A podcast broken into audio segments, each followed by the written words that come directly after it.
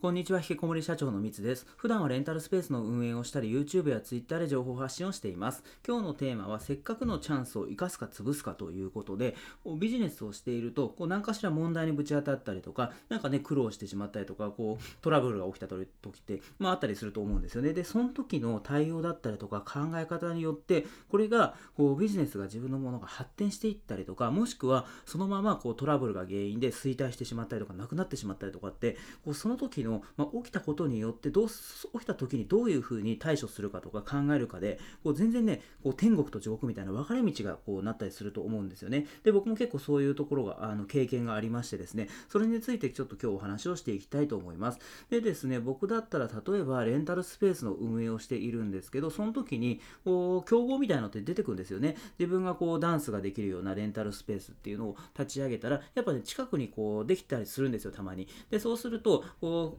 競合になりますよね。でそうそれであの A さんは例えば、えお客さんこうね捉えてしまったら嫌だなみたいなそういうふうにねこうネガティブな感情になってしまうと。でも B さんは、えお客さんのそのそもそもの母数を増やすためにはどういうふうになんか方法はないだろうかみたいなことで考えたりすると。でこれって A さんってねそのお客さん捉えたら嫌だなって怯えてるだけでどうしようかみたいなでそれだったらあの気持ち的にもうその時点で負けちゃってますよね。だからそれだと良くなくてでそれであとはねもう何もこう対対処しないでね。それで新しいスペースの方がこう例えば安かったりとかね設備が良かったりとかなんかねあの流行ってしまってで売り上げが下がっててしまうと。でそれってもったいないですよね。だから確かに競合ができたらまあピンチではありますけどそれをその時にあこれ競合ができたと。でその時に改めて自分のところのスペースの強さを、まあ、強みとかねそういう特徴を見直そうっていうことで。であのここだったらあのこの他のスペースには勝てるなみたいなね。でそれあの例えばホームページとかそういうとこで打ち出してみるとか。あとははその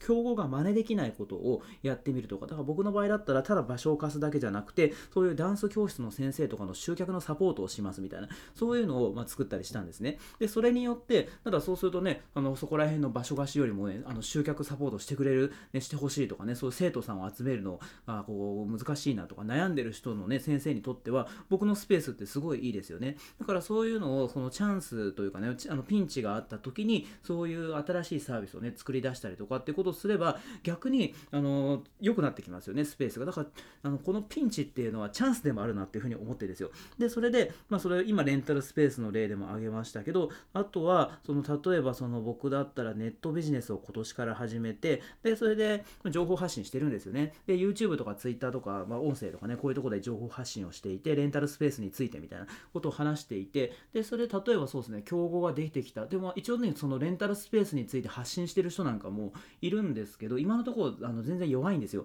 みんなそんなね、あの大して発信してない。まあ自分 なんかすごい上からで申し訳ないですけど、あの僕僕の方がね、数もね、あの相当発信してますし、まあ僕より目立ってる人はいないんで、今、今のところね、僕がその一番というか、シェアを取っている状況なんですけど、もしもしね、今後、その情報発信がすごい得意な人とかね、レンタルスペースでめちゃめちゃ実績出ている人が、えー、ネットビジネスにこう入ってきて、で、それで僕みたいに情報発信をしまくってみたいなことになってくると、確かに競合になっちゃいますよね。だからそれでレンタルスペースとはあの今だったらね、三津社長みたいな風に言われてますけど、それがこう変わっちゃう可能性もありますよね。だからその時に、あ、それであ負けてしまったな、あのどうしようみたいなね、そういう風に思っていたら、それでね、終わっちゃいますけど、でも、あその新しいね、すごい人が出てきたと。で、その時に、じゃあ、あの自分はどうすればいいんだと。自分の強みをはどういう風に活かせばいいんだろうみたいな風に考えていけば、僕の発信力がこうさらにこう強くなっていって、で、それで、ね、あのよ僕僕がその、まあ、そのね、ライバルというかね、そういう人とこ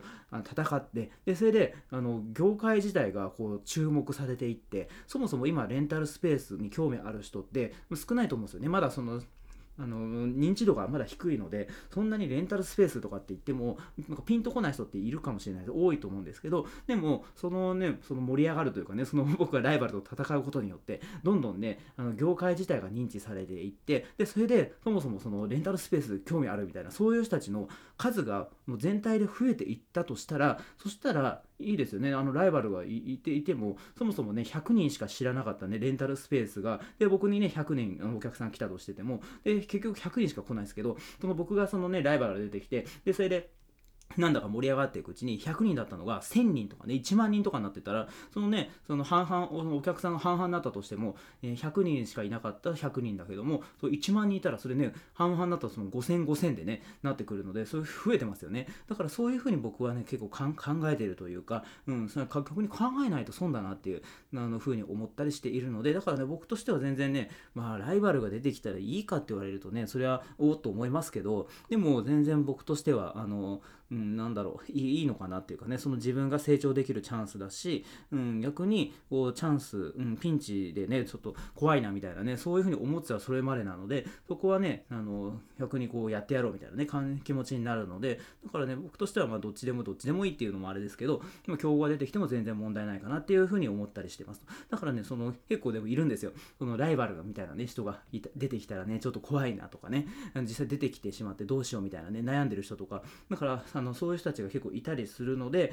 あのなんかもう気持ちでそれでもうね負けちゃってますよねその時点で。だからあのそういうふうに思うのはもったいないしあんまり多分それだとうまくいかないようなね、まあ、本当に負けてしまうような感じがするのでぜひですねそういう、まあ、ピンチがあったとしたらそれをチャンスに生かすっていうような発想でやっていくとまあいいんじゃないかなと。で結果的にもね気持ち的にもそっちの方がいいでしょうし結果的にもね多分そのねあの後者の方がいいと思うんですよね。なのでもしあったらねそれはあの逆にあれかもしれないですね。その競合とか出てきてどうしようみたいなね悩んでる時にまあ僕とかにね相談いただければ僕もまあ気まぐれでその時はちょっとね相談に乗らせていただくこともあるかもしれないんでまあ Twitter とかでね DM いただければあのお話を聞かせていただければというふうに思います。ということで今回はせっかくのチャンスを生かすか潰すかというテーマでお話をさせていただきました。今回も最後まで聞いてくださって本当にありがとうございました。